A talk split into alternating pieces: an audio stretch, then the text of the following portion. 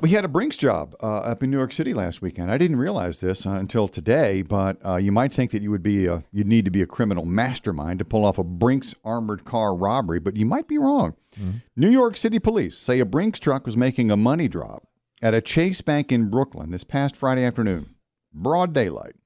Two random citizens walked up to the driver and asked him for directions. Well, while the driver was pointing and scratching his head and saying, go down here, take this, and whatever, a third person simply grabbed the cash bag that had been left sitting on the truck bumper Oh, no, that's- just for a moment. Mm-hmm. The bag man left the scene on foot. The two accomplices also faded into the woodwork. They're now believed to have been working in concert. NYPD do not expect or do not suspect, excuse me, that this was an inside job. Well, they don't. The driver was simply distracted, but the bad guys got away with three hundred thousand dollars.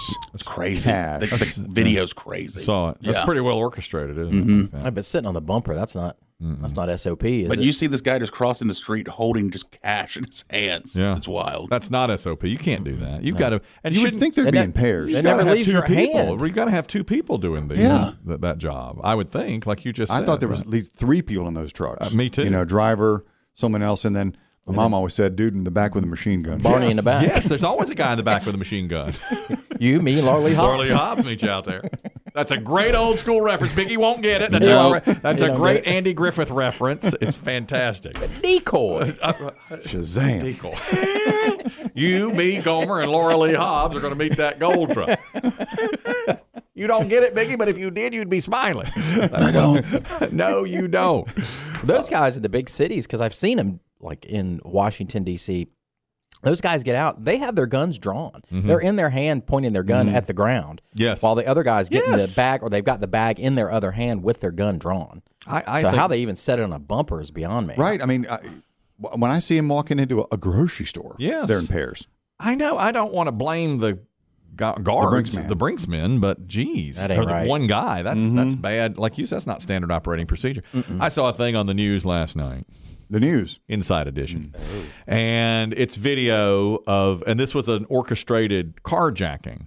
A gentleman had driven his SUV to take. It's down in New Orleans, so he was taking gumbo to his neighbor, and he got out of a. You see this? He got out of his SUV with a nice big bowl of gumbo, Yeah. and he's walking toward his neighbor's front porch and another vehicle speeds up beside his stops guy gets out of the back seat and gets into the original suv he had left it running okay because he was only going to leave it on his neighbor's porch Mm-hmm. and he came back and he took that gun he stood in front of the car and he took that gumbo and threw it right at the windshield He did not. he did At his own vehicle. at his own vehicle, and then he crawled up on top of the hood of the SUV, reached down through the sunroof, and started grabbing at the thief to take him out of the sunroof. And they were driving the entire time, just a you know Crazy. few feet at a time. Dang. He wound up ripping the guy's jacket off.